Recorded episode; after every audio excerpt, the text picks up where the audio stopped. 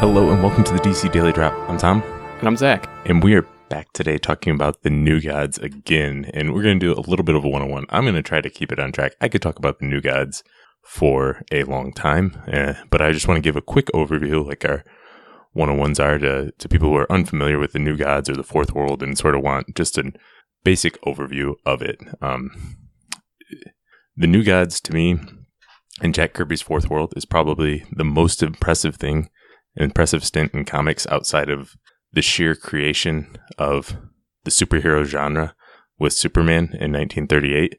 Uh, this is like the most impressive mythology. It's it's brief. He only worked on it a couple years. He didn't even get to finish it, but it is this massive world that he created as part of the DC universe. Uh, so Jack Kirby, after he left Marvel in 1970, he returned to DC Comics where he worked before, uh, back in the 40s, and he um, created this whole fourth world.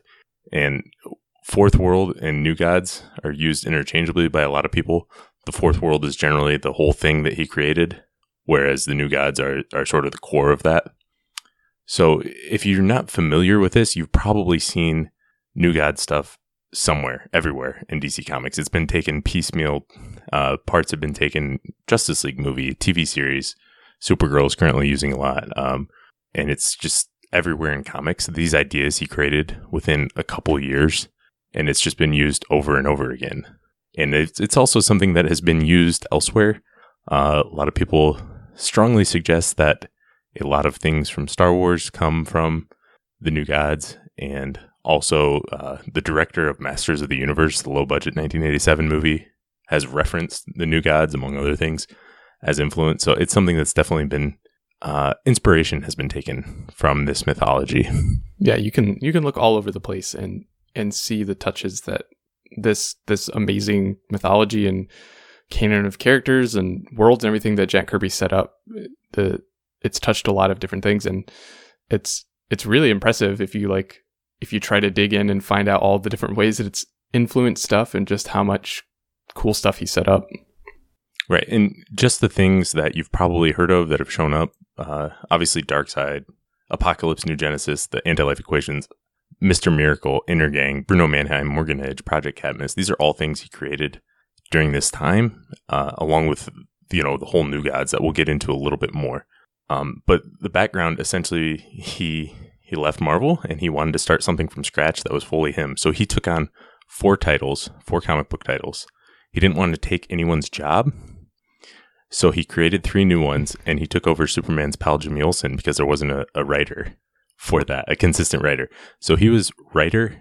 Uh, he had at Marvel, he had mostly been an artist, but he came on and wrote, drew, and was the editor for four titles at once. Um, and essentially, it begins. He, he, you know, legend says he was a little frustrated with Marvel at the time. He'd come from a long run on Thor, and New God starts. Bam, the old gods are dead. Ragnarok happened. All that crap is done. It's time for the new gods. That's basically how New Gods number one starts. And he's like, this is the new mythology now. Um, and it's really great. So there was Superman's pal Jimmy Olsen, which is Earth level stuff. It has a lot of Superman and Jimmy Olsen, obviously, but that's where it shows things like Intergang, Cadmus, Morgan Edge, and it's sort of the apocalyptic tech that Darkseid has on Earth. It shows that. Along with that is the Forever People. These are young new gods from New Genesis, good heroes who opposed Darkseid, and they were kind of like uh, the flower children of the 60s. So this is one of my least favorite parts of it. Um, but it's still pretty solid. And there's Mark Moonrider, Vykin, who was the first black DC superhero. Beautiful Dreamer, Big Bear, Serifan. They combine to become Infinity Man, this big uh, hero. And, and it's kind of a, I guess, a Power Rangers thing happens uh, later. Um, that's one of the things. Of course, Mr. Miracle. This was Adventures of Super Escape Artist Scott Free, along with Big Barda and Oberon, and of course, the New Gods.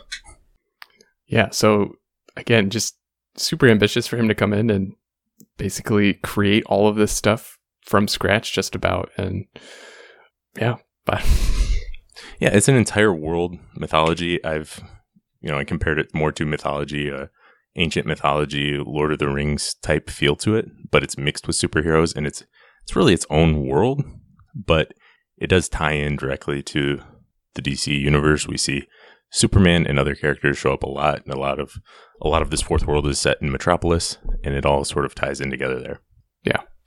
So the new gods, I've seen this term used. People aren't quite sure how to use it. Like they almost use it as a team. Like, oh, they're the Teen Titans. They're the new gods. Uh, but it new gods just means a race of immortal super beings, and they have different superpowers, usually strength and endurance and everything. Uh, but some of them have other abilities. The the new gods live sort of outside of the multiverse. So there is New Genesis, which is this beautiful utopia. And of course, there's Apokolips, ruled by Darkseid, which is this disgusting slave land of fire pits. It's basically heaven and hell. New Genesis led by Highfather, and Apokolips led by Darkseid. And they they started out as one planet and they split apart, correct? Yes. Yeah. And um, that ties into sort of the old gods and how it became a new new planet. But they split. Um, they're, they're, so there's this own separate. They fought for thousands of years. There was this war until a pact. Darkseid and Highfather set a pact to stop the war, a treaty. They exchanged sons. Yeah. and that, that sounds like a familiar idea, and that's been because that has been used in other places. So Darkseid's son Orion was raised by Highfather, and Highfather's son Scott Free was raised by Granny Goodness and really imprisoned and made a slave warrior, and he would grow up to become Mister Miracle. Orion, um, as the son of Darkseid, he is sort of he he struggles with that. He's got anger, and uh, he's a warrior. I kind of describe him as Superman if you had if he had Batman's attitude and Yeah. Wonder Woman's warrior skills. Um, and he has something called the Astro Force and the Astro Harness, which he uses. Uh, sort of flies around and uses his powers that way. Scott Free, Mister Miracle, is raised on Apokolips until he escapes. He actually got the name Scott Free because Darkseid wanted him to escape so he could reignite the war. Um, and he, of course, works with Big Barda and they sort of fall in love and then she follows him to Earth. So a lot of Mr. Miracle's adventures are set on Earth. Some of the other cool new gods, there's Metron, who has the Mobius chair. He's neutral, he's not on either side, but he just kind of goes around seeking knowledge. Light Ray is Orion's friend. I, he's kind of like the Flash, except he flies instead of runs. Mhm. There's Granny Goodness and the female Furies of Apokolips. She has her orphanage and she raises people to be warriors. Um, a lot is done with that. Desaad, you might know him as he looks similar to Emperor from uh, Star Wars. Mhm. He he's sort of Darkseid's right hand man.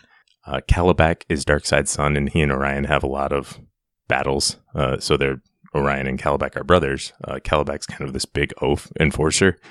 Um, there's tons of other stuff. Forever people. There's obviously the Parademons, which are Darkseid's army, and there's Forager and the, the whole bug colony. This huge mythology, and and some of the stuff that you have seen, some of the tech that Kirby created has been used everywhere.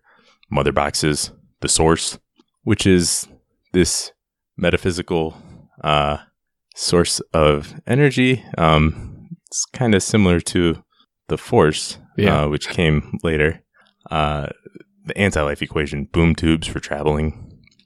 Obviously, Metron's Mo- Mobius chair. There's the super cycle, um, which the Forever People travel in. It's all this big stuff that Kirby just kind of throws in there, and it's it's just this built-in world and um, this massive, massive mythology. But at its center are the battles between father and son. The uh, it's it's a simple good versus evil story in that way, um, but it also touches on you know intense themes, things like prejudice, slavery. I mean, Darkseid has basically his entire planet enslaved. Willpower with the anti-life equation, all of this stuff is sort of touched on.